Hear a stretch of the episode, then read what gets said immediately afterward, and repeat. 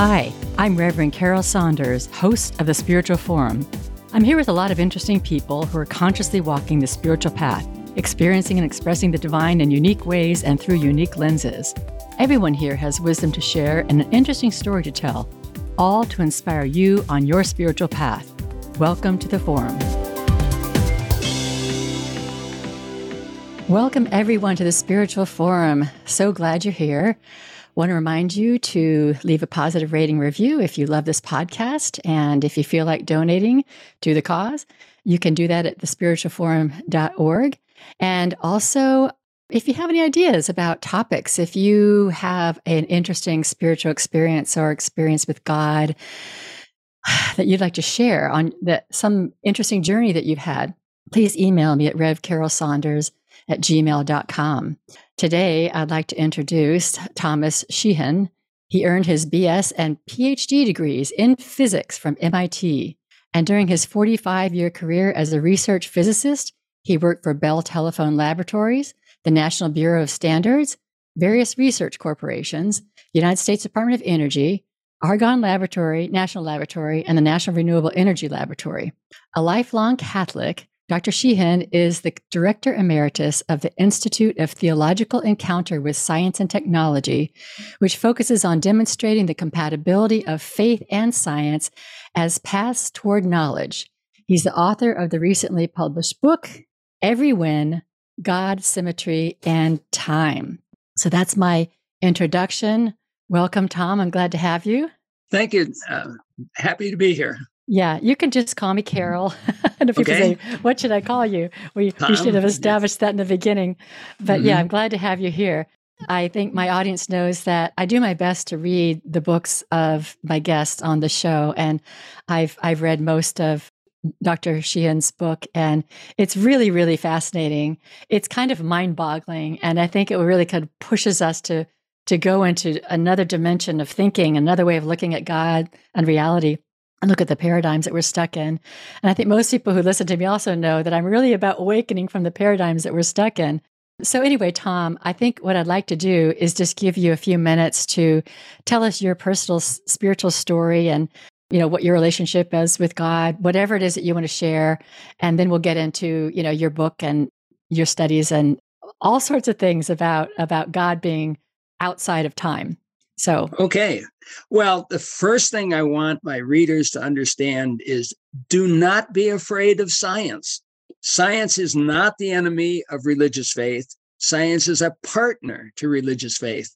That the way that eh, knowledge advances is by this parallel path, this working together of science and religion.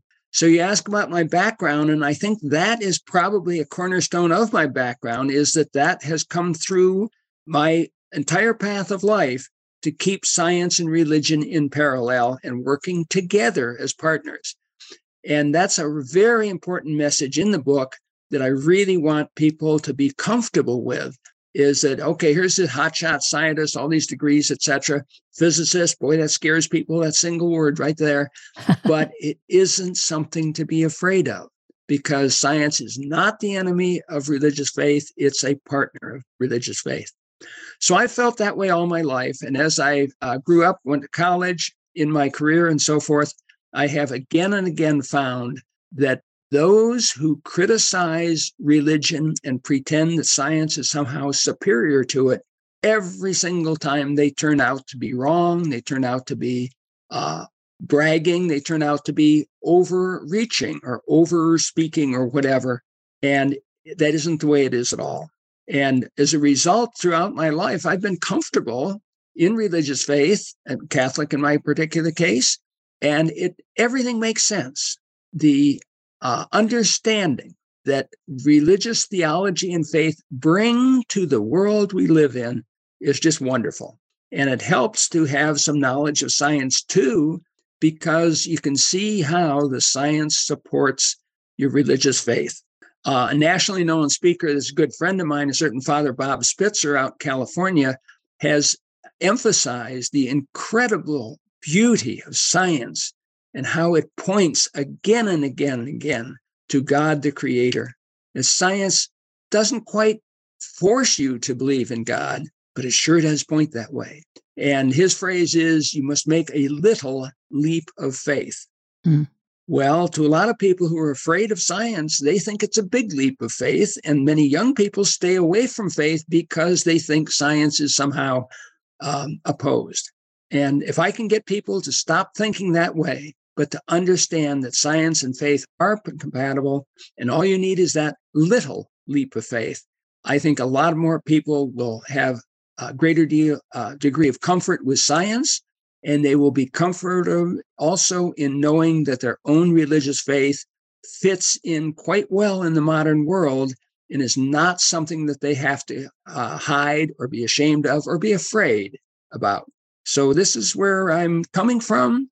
And um, my lifelong journey has been a good one because of the fact that science and faith have been partners all along, and I love them both.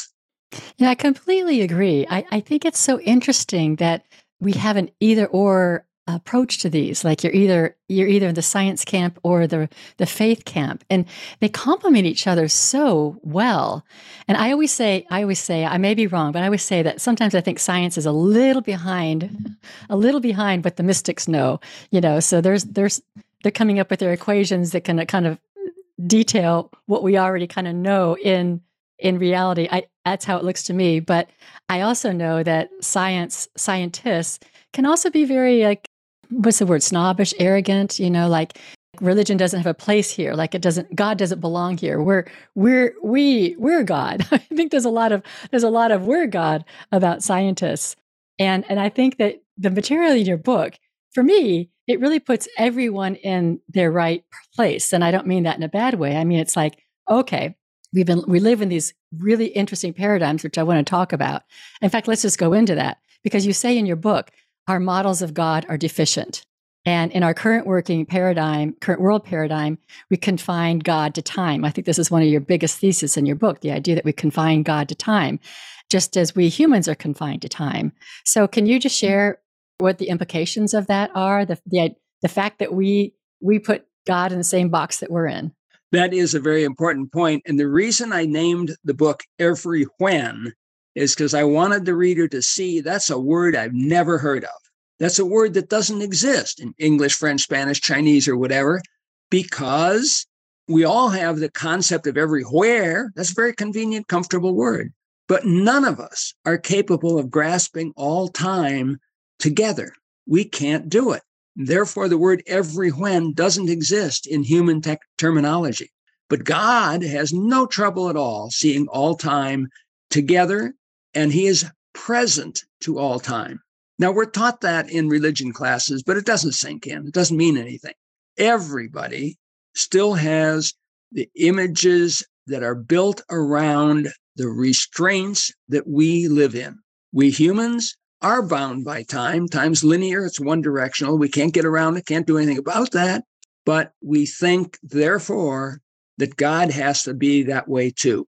And it's just not so. And so what I'm trying to say to people is step take a step back, take a step upward in your thinking and don't restrict God in this way. Uh, one of my chapters is called Time is the Falsest God of All. And we all know that the commandments are very clear Thou shalt not have a false God before me. To assume that God is bound by time is to put a false God before God. Huge mistake.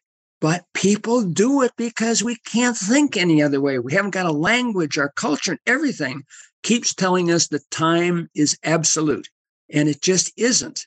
And if we can get past that, if we can understand the limitations that we are under and not bind God by those same limitations, then our understanding and our relationship with God can grow and be greater. So the idea that we constrain God to time, though, I mean, how does that look? I, I, know that we use a lot of time words, and you point out in your book it's something I never thought of before. But the, the that you cannot speak, you cannot speak. Any, our language is all about time because once we put a verb in there, it's an action, which is yes. all about time. Like something is happening now, now it's not, and so we don't even know how to speak in ways that transcend time. But the idea that God is in the time constricted by time. What, what does that mean to people? I mean, what does that matter? Well, you get bound by the idea that God has to do things in sequence. Mm-hmm. Um, you got a sick friend who's going in for an operation, so you pray for them. Well, unbeknownst to you, God can answer your prayer by having a child conceived in 1960 who grows up to be a brilliant doctor. Mm-hmm. We've got this disconnect. You say, well, how can I pray for something to have happened before I ever heard of it? Hey, man, God's smarter than you. Okay. He can yeah. do stuff that you can't and that I can't. And that is something that humans need to realize. The ability to grasp all time at once is unique to God. No human has that ability. And it frees him from boundaries that we have to live with. And in asking people to recognize this, I'm asking them to not get out of their own boundaries because we can't, we're humans, but appreciate that God isn't limited in the same way that we are. I have recently been thinking that I can pray for something happening in the past. Okay. So like that's a that mm-hmm. would be another place that it's not limited. Like I can like I've I've been playing with this. Like I don't I don't know what's happening, but like I I can pray for, you know, my my grandmother's mother or something like that. And I'm thinking Absolutely. Yes. Yeah, that, that even though in my linear world she's gone, been long gone, and I never even knew her, there are stories about her in in my family, you know, mythology, I guess, the, mm-hmm. the stories that I, I know she was in situations that perhaps she could use a little love or a little care. And so I've been I've been playing around with praying for people or animals that have long passed. And mm-hmm. even my own self. Okay, so I've been playing with this too. Even my own self, my own little child, like when I'm three or four or five or eight, you know, thinking about times where maybe I was really sad or something really bad happened and and going and sending my prayers to her.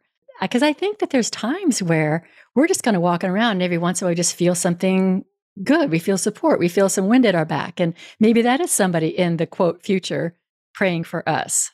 That is entirely possible. And it's very difficult for the human mind to get a grip on it because of our sequential thinking about time. If you say, I pray that my grandfather will survive World War II, well, it sounds strange today. And maybe it's a prayer of thanksgiving that your grandfather did survive World War II, mm-hmm. but God can sort that out. Okay. Mm-hmm. He didn't have any difficulties handling things in different times. He's present to all time. Uh, these are so many different things that that boggle the the mind of a human that God just handles perfectly well. Now, notice that I haven't told you how God sees time. And the reason is that I don't know because I'm limited by the same human uh, c- constraints that everyone else is. But I ask people to give God the freedom to not be bound by human constraints. And then all sorts of wonderful things can happen. Okay. All right. So I think about all the the time words in the Bible and all the ways we refer to time in the beginning. And we talk about the Big Bang, that there was a before the Big Bang was like the start of everything, and you know what was before that, and our mind kind of stops there. So I kind of like for you to talk a little bit about your ideas around like Genesis, the creation, let there be light, and such things, because I think it's just really fascinating and it really will open up people's eyes. So, can you talk about that? Of course, yeah. Um, it was St. Augustine in about the year 400 who pointed out that there is no such thing as time before God created. The first thing, according to uh, Augustine, was that God created space and time together. Um, people forgot that over the next 1500 years and when Isaac Newton came along, they just took time for granted as though it's always there. Well, if you look carefully at our best ability to think about what God did, He didn't have to reach in and grab a bunch of mud and squeeze it and, and move around and do all that kind of stuff. He thought up symmetry principles. And there is a symmetry principle that relates space to time. And the cornerstone of that relationship is light. So when the Bible begins by saying God said, let there be light, It was saying that God created light and with it space and time. And that was the beginning. That's when you can start thinking about running a clock. That's when you can ask questions like before and answer. But there is no before to talk about until God started creating. I think that's fact, so God, interesting. yeah. Yeah. It makes so much sense. Yeah. Well, uh, among other things, elsewhere in St. Augustine's writing, again, we're talking the year 400, there is uh, deals with um, the problem that people keep asking, what did God do before, uh, etc. And um, so St. Augustine had a variety of wisecracks in there, but basically he insisted that there is no before God created. And this is so hard for human beings to imagine. And they think, what was God doing before? Well, if God was looking at a watch and thinking, what am I going to do tomorrow? Then God is constrained by time, inferior to time, less of a God than time is. And if you can throw that out the window and say God wasn't constrained by time, then God creates and creates time and makes it real. Now, a lot of physicists nowadays, uh, the late Stephen Hawking um, had this idea that the universe created itself. Mm-hmm. Well, from the symmetry principles, which were God's creation, God's thought, come the laws of conservation of energy, conservation of momentum, and several others. In those symmetry principles are the seeds of the laws of science and therefore of the progression of all that happened in creation as time went forward.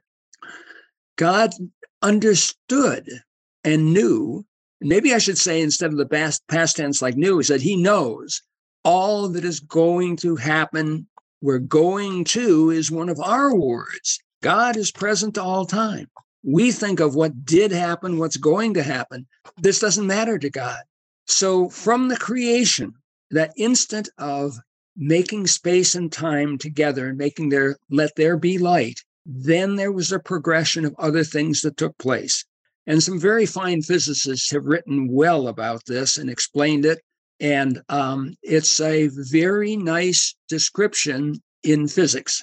And if you now take the first chapter of Genesis and lay that alongside this uh, physics description, you can find certain parallels there, but not complete parallels.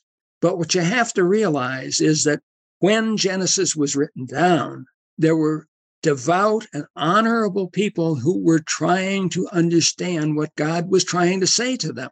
They couldn't get it right. If God was talking about quarks and and uh, photons and and uh, nuclei and things like that, that would had no meaning. And furthermore, once they did understand what God was trying to say to them, they had the problem of writing it down in a way that communicates to the reader, which is a tough job when you're dealing with something as difficult and as intricate as God's work in creation. So we have on the written page in Genesis 1 a lot of statements that are metaphorical, that are poetic, that are a way of conveying a terribly important truth.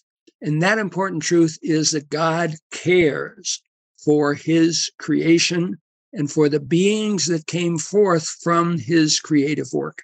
That leaves a lot of people disoriented because they want to have the word on the page be exactly true according to their language of today. Yeah, that's so limiting. that, that can't happen.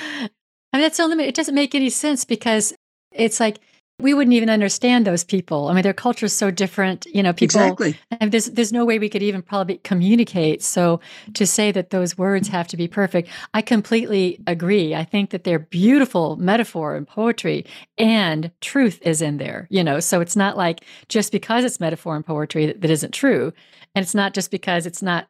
You know, it has to be literal.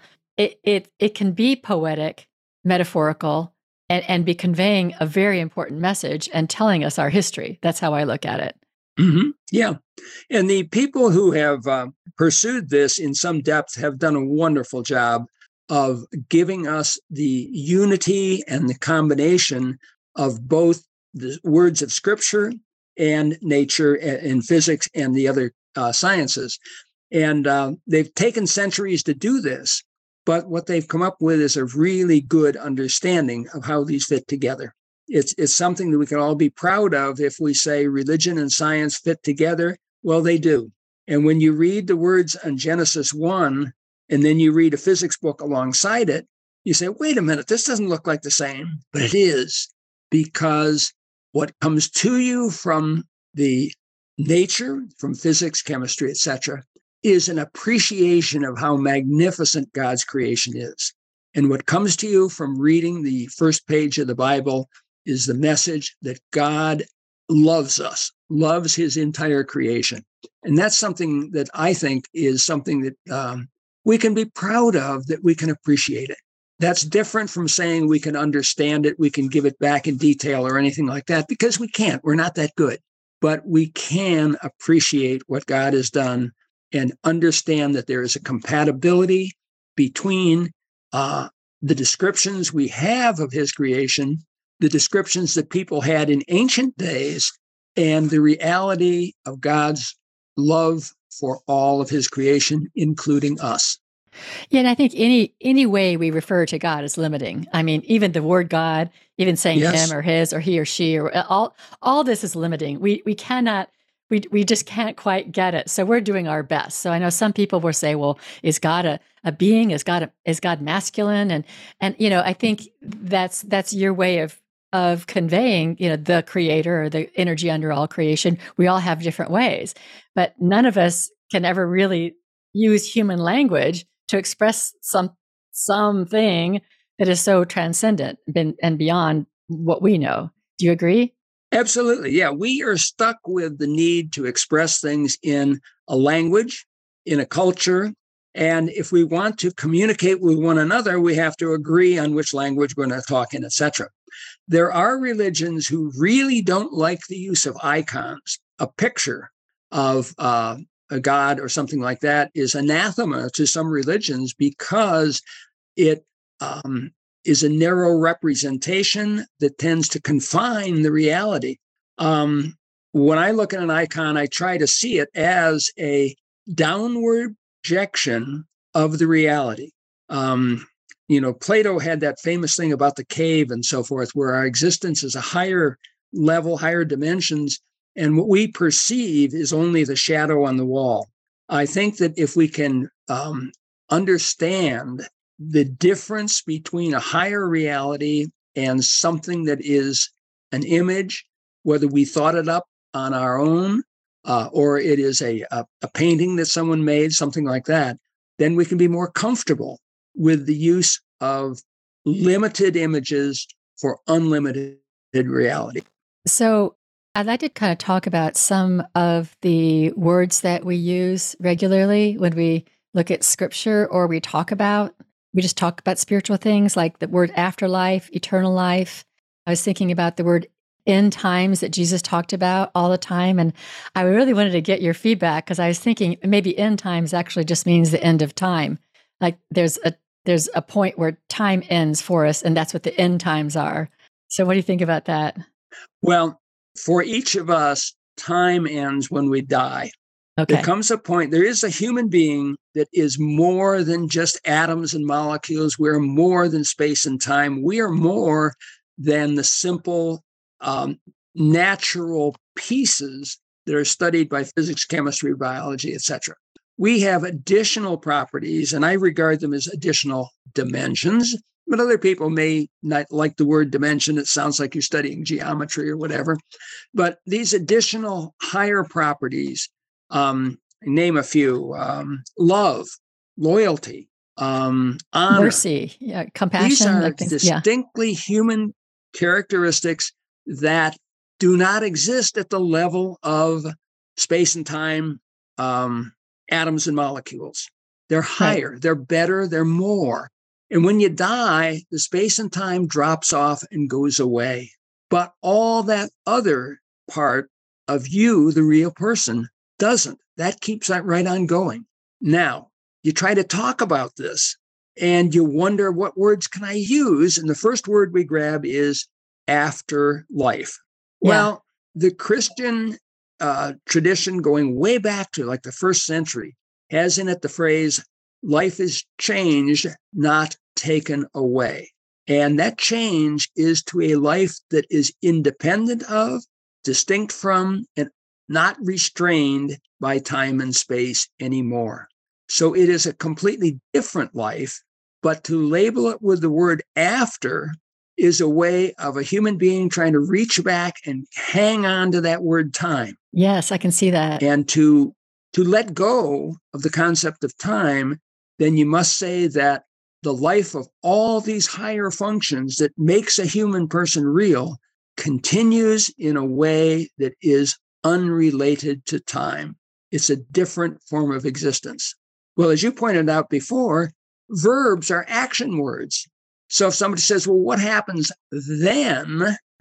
You've just introduced time once again, you know, and it's so difficult that these are the kind of things that if we realize this is what we're speaking of, then we have to be deferential to God's wisdom and not insist upon hanging in there with time in our image of heaven. And boy, is that hard to do because we are humans and we're all limited by this perception because everybody wants to know, okay, we're going to be in heaven. Right. Yeah. What happens then? Well, if it's a form of life that is completely unrelated to time and space, then then the word then isn't right. It isn't relevant. Then doesn't exist. And, um, yeah, what I say to people, and this is all in my later chapters, you don't have to believe what I say, but I'm asking you to think on your own to step up to that new level of appreciation.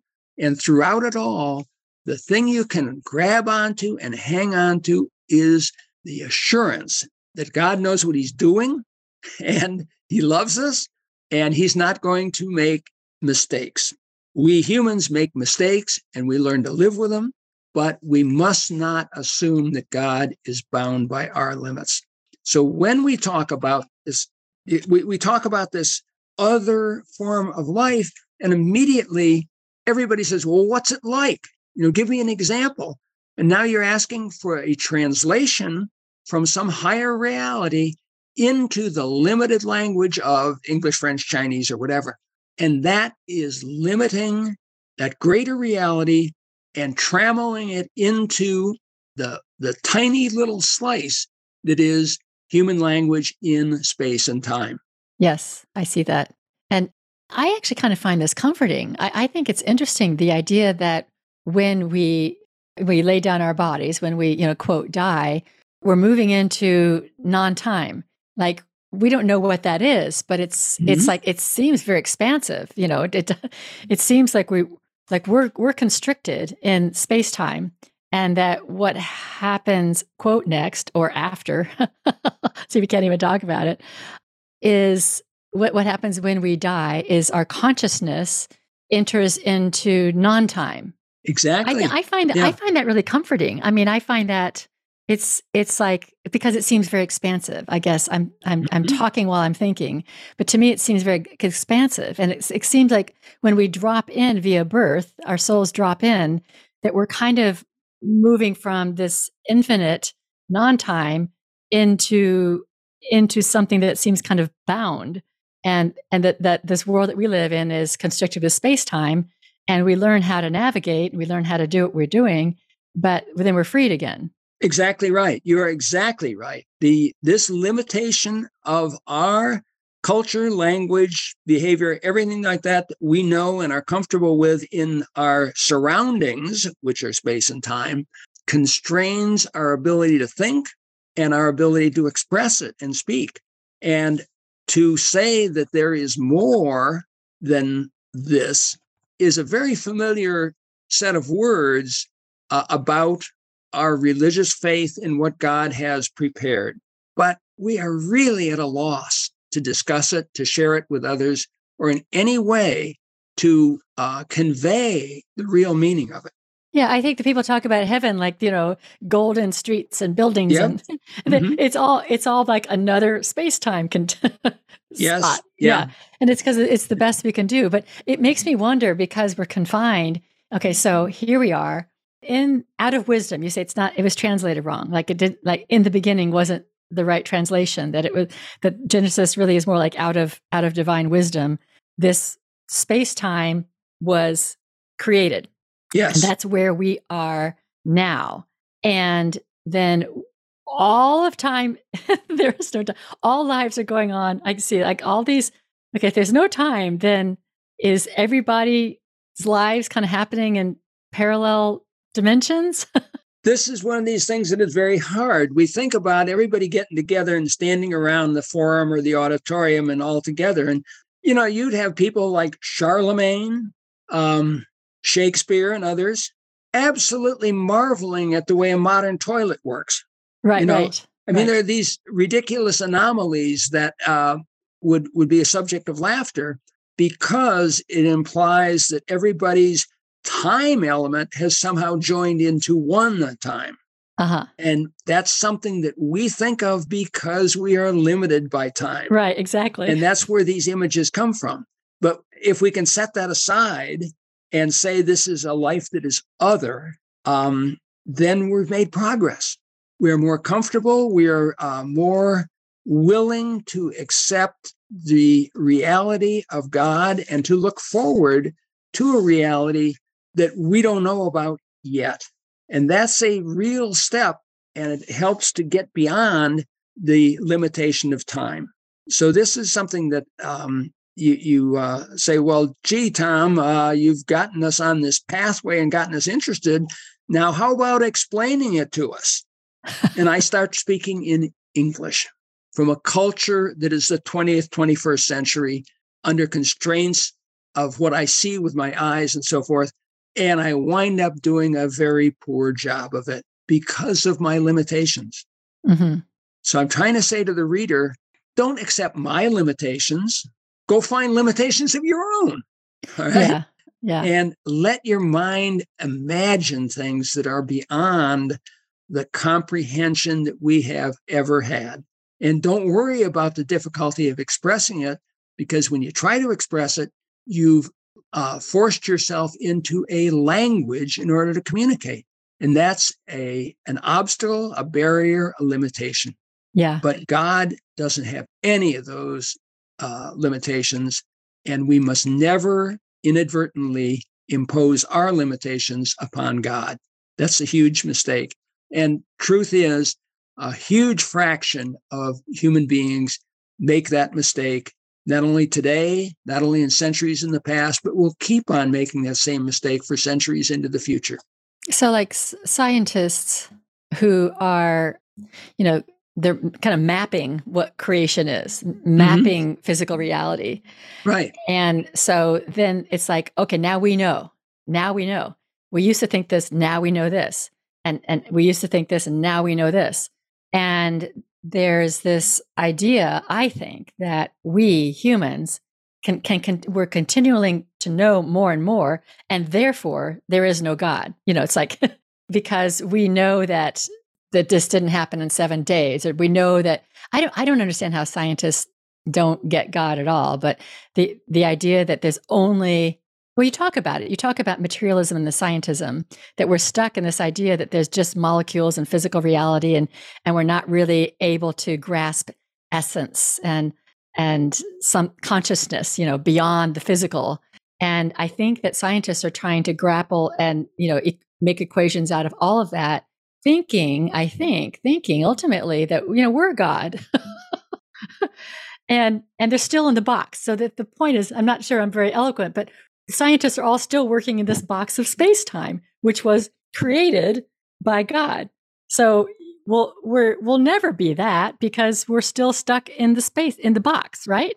Yes, indeed. Um, we in the box, scientists, physicists, and so forth, are really good at studying nature. Yeah. And there is always the issue of humility. Can I, a great scientist with a PhD from a big university and a whole bunch of good stuff like that, and publications and this, that, and the other awards and so forth, can I remain humble enough to realize that all, everything I know is minuscule compared to what God knows and what God has done?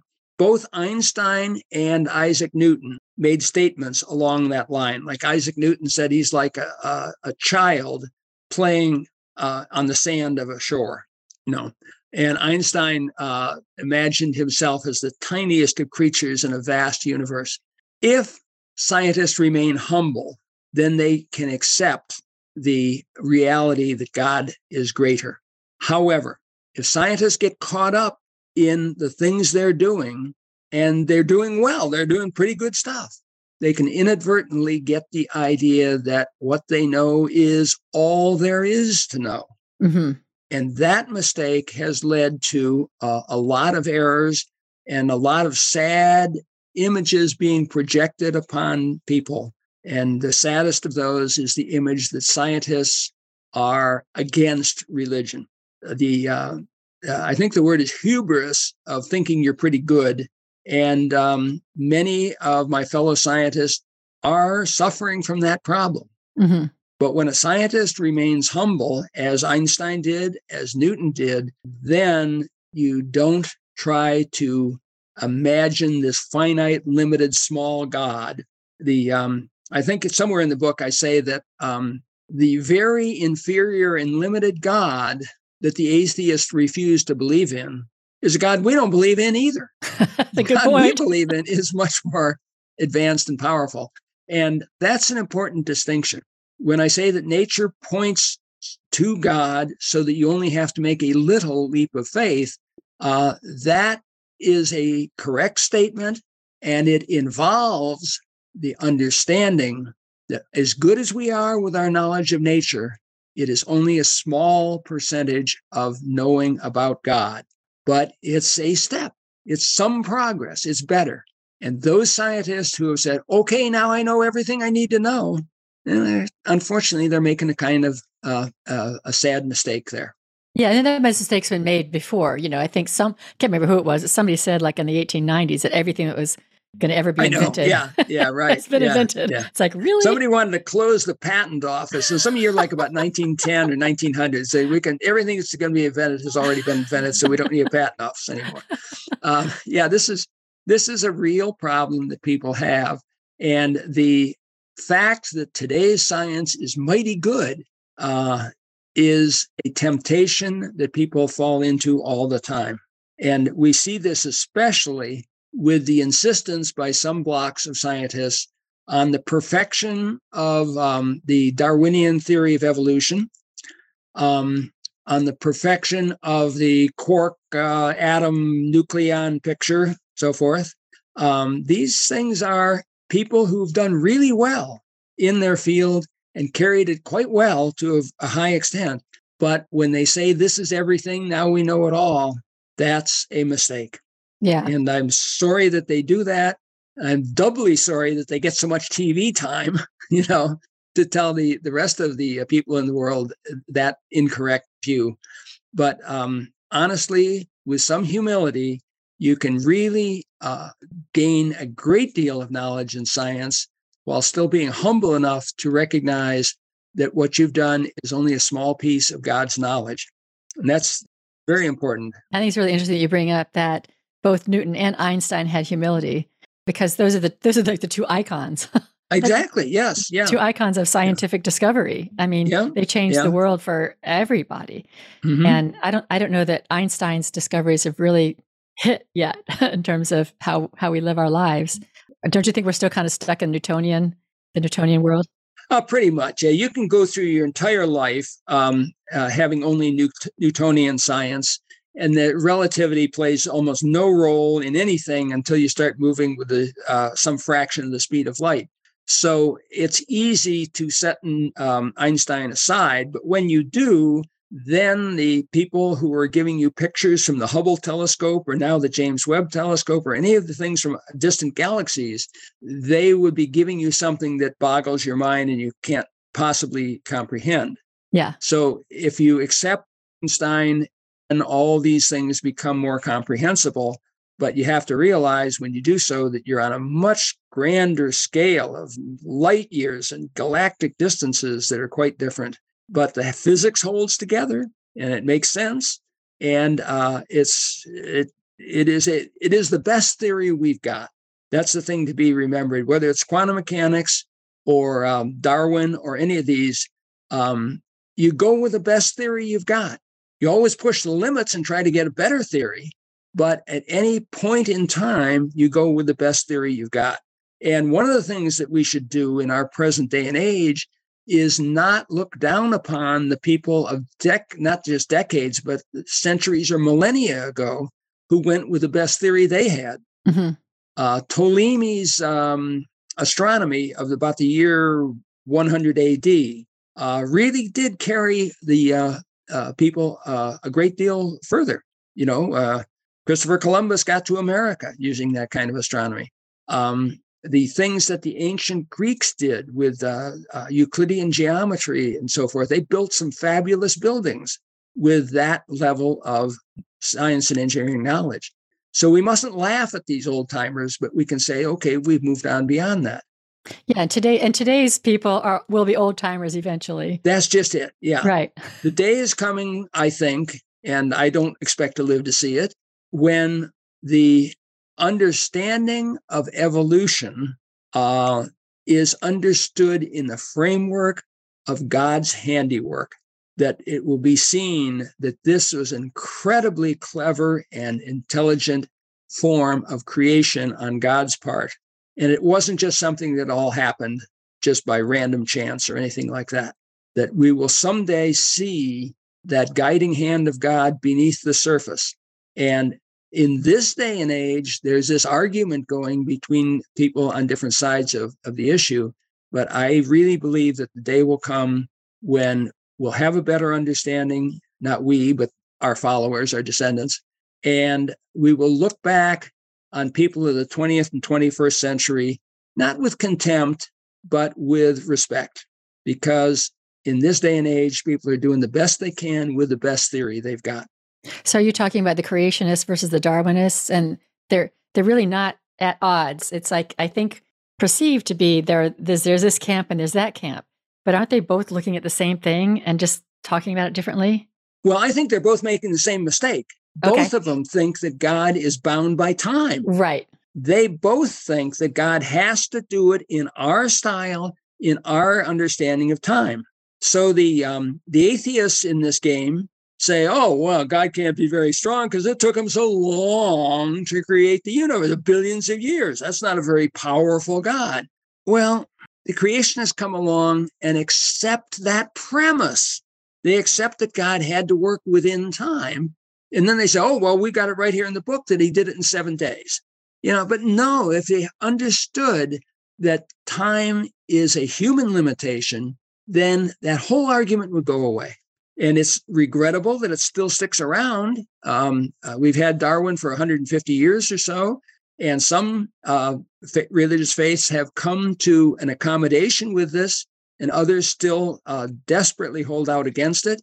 But in the meantime, all the people over on the atheist side are thinking of a God who is limited and subordinate to time. And when they do that, they're disbelieving in a very feeble and inferior God. Mm-hmm. I can't really blame them for disbelieving in that feeble and inferior God, but I wish they'd pay attention to the real God. And that that's something that um, I hope that maybe my book will enlighten people a little bit and get them a little closer to appreciating the huge gulf between us and God. Yeah, very interesting. It is. I mean, you, your mind can only you could hold on to so much. You know, to how how when when you were in the box, what I call it the mm-hmm. box, the, yes. the space time box it's so hard to talk about something other than space time. So so but both both Darwinism talks about billions of years, and then the creationists talk about seven days. They're they're both talking about time. They're both talking about time. So mm-hmm. And and I can't even I can't even grasp it. Like how you, I can't even grasp it, but I, I'm willing to kind of release it. You know. Well, there's this fellow in Israel named Gerald Schroeder who was born in America, went to MIT and got a PhD. He was a few years ahead of me. I didn't know him personally. But he eventually went over to Israel and has lived there uh, his whole life. And he has a way of making those two camps compatible. Okay. But nobody understands it because he makes use of Einstein's theory of relativity. Right, exactly. Now, what Schroeder says is, and he follows a, uh, a um, rabbinical teaching from about the 14th century that insists that creation was 24 hour days uh, six 24 hours days. And so that's a cornerstone of his religious belief. Separately, he knows a lot of physics and he knows about relativity and he knows the uh, uh, 13 billion year history of uh, astronomy. And Schroeder says, okay, they have to both be true. Mm-hmm. My religion is true and my science is true. And now it's up to me to figure out how. And he did. He took the point of view that the author of the first chapter of Genesis was traveling on a light beam with the expansion of the universe. And thus, the first day is about seven and a half billion years long. Mm-hmm. And the second yeah. day is about half of that, like three and three quarters. And the third day is half of that again. And by golly, he works out the creation all the way up to the plants and the animals to humans in under six days. Okay. If people would read him, they would discover that this is an explanation of the fight between the atheists and the creationists. But nobody will, because the atheists are contemptuous of any attempt to bring in uh, a religious point of view. And the creationists cannot understand the science mm-hmm. that Schroeder uses. And it's a shame that things, people of this quality are ignored and fights of that type continue because of the fact that people just are so limited in their perception and people cling to their limited perception and brush aside their opponents and wind up fighting for years and years and decades and centuries, all because they did not allow for the possibility that faith and science could be partners, mm-hmm. could work together. Mm-hmm. Okay. I want to pivot back to when we were talking about heaven or we're talking about after after death mm-hmm. sure. being moving into a place of non-time. I'm just noticing all of my words that are confining. I know, right? yeah, yeah. Uh-huh. you also talk about hell in your book, and I thought that was really interesting. Can you share that? Sure. Um, again, I underline this with the the introductory uh, page before my whole section three, which says this stuff is speculative. This isn't rock solid physics like I was doing back up in the front of the book. Right. This is speculative. And by golly, Mr. Reader or Miss Reader, your speculations are every bit as valid as mine. Okay. So, but I wanted to give this as an example of how one person equals me can think of this and invite other people to think as well. So, the cornerstone Christian belief about hell is that it is the complete and total separation from God, the rejection of God, the refusal, the, the distancing, the, the, the separation. Okay? So, that's the cornerstone. And then I, in my uh, chapter on hell, I try to give an example of how that could be the case. Now, your typical run of the mill uh, medical professional will look at a person dying and in something measured in seconds, whether it be 100 seconds or 10 seconds or 1,000 seconds or something like that, they can tell the difference between this person is alive and this person is dead. Okay, that then becomes some kind of boundary to many people of the absence of an afterlife. So if you're a devout atheist, you're going to say, okay, a very short time after you die, you are truly dead. And from there on, it's just decay and nothing going on. So I introduced the idea of time dilation of biological time, where time stretches out in the um, perception of the person who is dying. And as the body decays, or as just the system shut down, which could happen in, you know, what do you like, 10 seconds, 100 seconds, 1,000 seconds, as this shutting down takes place, your consciousness, uh, the biological time slips longer and longer and longer, and it stretches out to what appears to be infinity or forever. Okay. So this separation from God uh, because what happens is you are left holding on to space time, atoms, and molecules mm-hmm. only. Mm-hmm. You say, there is no other reality. This is all there is. This is all I'm going to have. Then your biological time stretches out forever. And this kind of image uh, of the separation from God, the terminal condition of never, ever, ever going beyond space time is, in my picture, an example of hell. because it's separated from God, and you wind up with nothingness, oblivion, zero. The body's completely decayed, and there's nothing left at all, and you never, ever, ever exist again. Um, I describe that as hell. Another person might read this and say, "Oh, well, you left out the part about the devils with the angel, or the pickaxes and the and the the, the pokers and stuff." Yeah, I say, "You bet I left that stuff out because this image of these funny little guys in in red with pointy tails is a way of joking about hell." Right. And it's not a good idea to joke about hell because if you do, you get the impression that hell is just a cartoon. And I say, no, it isn't a cartoon. It's a real state. It's something beyond what we grasp or can understand, but it is the total separation from God. And if another person comes along and says, Tom, I read your chapter and I think it's bunk and it's hogwash, and here's my idea instead, I welcome that because people need to think at a new higher level. Yeah. But if I can move the needle far enough away from the guys with the green, uh, with the uh, red outfits and the pointy tails carrying the pitchforks, then I've accomplished something because I want people to see that the separation from God is a real state that is really bad. Yeah, so here we are in it. We're here in the box, and we're here yes. with time, but we're right. not separate from God. So, because I was going to say, you could also say being stuck in in space time could be hell, but only if you're separate from God. Would you? Well, if you make the decision that you want nothing to do with God, you want nothing to do with any of these things, then I think it was C.S. Lewis uh, in one of his books uh, that said uh, there's two kinds of people. There's the one who say to God, "Thy will be done," and the others are the ones to whom God says, "Okay, Thy will be done." Yeah, you know, and you're creating um, your own reality, your own yeah, yeah. like C.S. Lewis, uh, C.S. Lewis is probably my favorite author when it comes to any of these kind of things. And in my own thinking, I certainly didn't copy him, but I certainly respect the ideas that he put forth. Um, in his uh, books like uh, The Great Divorce and some of the others, he gives a sketch which is enough of a human relationship that it is relatable to the reader, but it is odd enough or different enough that it can be a concept of hell uh, or the um, uh, the intermediate state between heaven and hell. Um, brilliant mind there, not the same mind as yours or mine, but a guy with brilliant ideas. Sure. And, yeah. And uh, so I, I encourage people to read C.S. Lewis. And if you read my idea of either heaven or hell and don't like it, it's okay with me because you can think originally and come up with something too.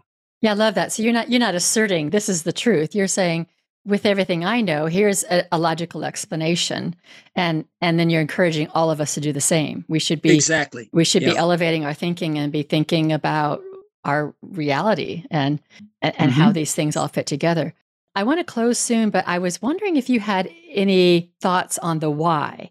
The why did God create space time for humanity? Do you th- is in your book is it like a gift of love or is it something else? God's love was so great and his imagination so great that mm-hmm. he wanted to make a system that would bring forth a creature who is capable of loving God in return. It's, I don't know, I'm trying to anthropize God a little bit when I say God would be bored at just having uh, love for his creation, um, that that wouldn't be enough. That the idea that something in his creation could understand God and love him in return is a worthy goal to motivate creating the universe. Interesting. Okay. And the fact that it took 13 and a half billion years is no sweat, you know, because time doesn't matter. God's present to all time. But we are now, and have been for several thousand years, have the ability to, in fact, love God. And that is quite an accomplishment to have come out of the remarkably simple creation that God began with symmetry principles. I think that's a magnificent accomplishment, way beyond anything I could ever imagine. But I'm happy that we are in that situation of being able and being offered the opportunity to love God in return. Okay, thank you for sharing. I want to make sure that if you have anything else that you wanted to share that wasn't brought up, that you have, you know, you have the chance to do that. Well, I mean, I do want to tell people how to get my book. Uh, okay. Amazon sells it. Um, most people order from Amazon, and if you're an Amazon Prime member, it, it gets to your house in about two days. Um, again, God, symmetry, and time is the uh, subordinate title, but the first title is every when. Yes. That's an easy word to find in the book aisle because it isn't there for anything else. Right. So I want people to know how to buy it. There's a number of things in the book that I talk about that I, I haven't had much of a chance to go here today, but there are mistakes happening even now on the part of science that need to be understood and corrected. And one of them is what I have called idolatry. Um, there was a great line by uh, uh, Pope John Paul II about 30 years ago said, um, religion can purify, uh, no, science can purify religion from superstition and mythology or something. And religion can purify science from idolatry and false absolutes. And the mistake of our time is the belief in false absolutes. If you ask a scientist what's idolatry, they say, Who, me? I don't do that. Aha, they do. And the worst thing we have going on currently in the early 21st century is an undue belief in the power of computer programs. Uh, results of computer calculations are no better than the coding, the Fortran, whatever, the assumptions that go in at the front end. And any model is always less than the reality.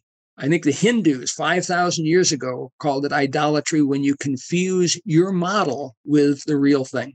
And we have had in too many uh, things, including a lot of UN policies that affect people all over the world, a belief in the perfection of computer programs that is very wrong. The programs are very limited, the models are finite. Models are good for checking up on things and leading you in a certain direction. But that belief in the perfection of models is another false God and it's a huge mistake. The, the other thing that is a, a problem with many people in the sciences is the um, you know you say golly look at all these odd coincidences. Isn't it odd that we we're here and that this is something goes under the name of the anthropic coincidences? And people some people will say well this tells us to look harder at nature and maybe this will point towards god which it does. And others say ah no there's a multiverse and we're just on the one that got lucky it's all an accident. Mm. Well, when you go look into the multiverse carefully, you find that it is self contradictory. It is incoherent. It does not make sense and it cannot be. And I've got a chapter called The Mistake of the Multiverse, in which I encourage people to look into the details of this sort of thing and understand that that belief in chance alone is not only a religion of its own, but it is an incorrect and incoherent religion.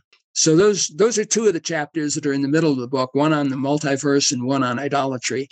And I think people will do really well to understand a lot of what's going on in the politics of international planning, to understand that idolatry is a huge mistake that's having a bad effect on our world at this time. I'm glad I gave you those last words because those are two really, really big points. really, really big. Thanks, Tom, so much for for joining me today and and sharing your wisdom. And it's great to hear from a, a physicist and a man of faith. And I, I think that your your mission is wonderful and your book is very interesting and i it, it stretches the mind it stretches the mind so if if anybody out there and i hope people are hope people are really into having their mind stretched you know we get very very complacent but you know reality is different than we than than we think so let's think outside the box so i really appreciate you coming today well i appreciate you having me on carol i thank you very much for the opportunity to talk with you yeah. Okay. Well, I'll have all your links on the podcast page. And thank you, everybody, for listening. And I now close the Spiritual Forum.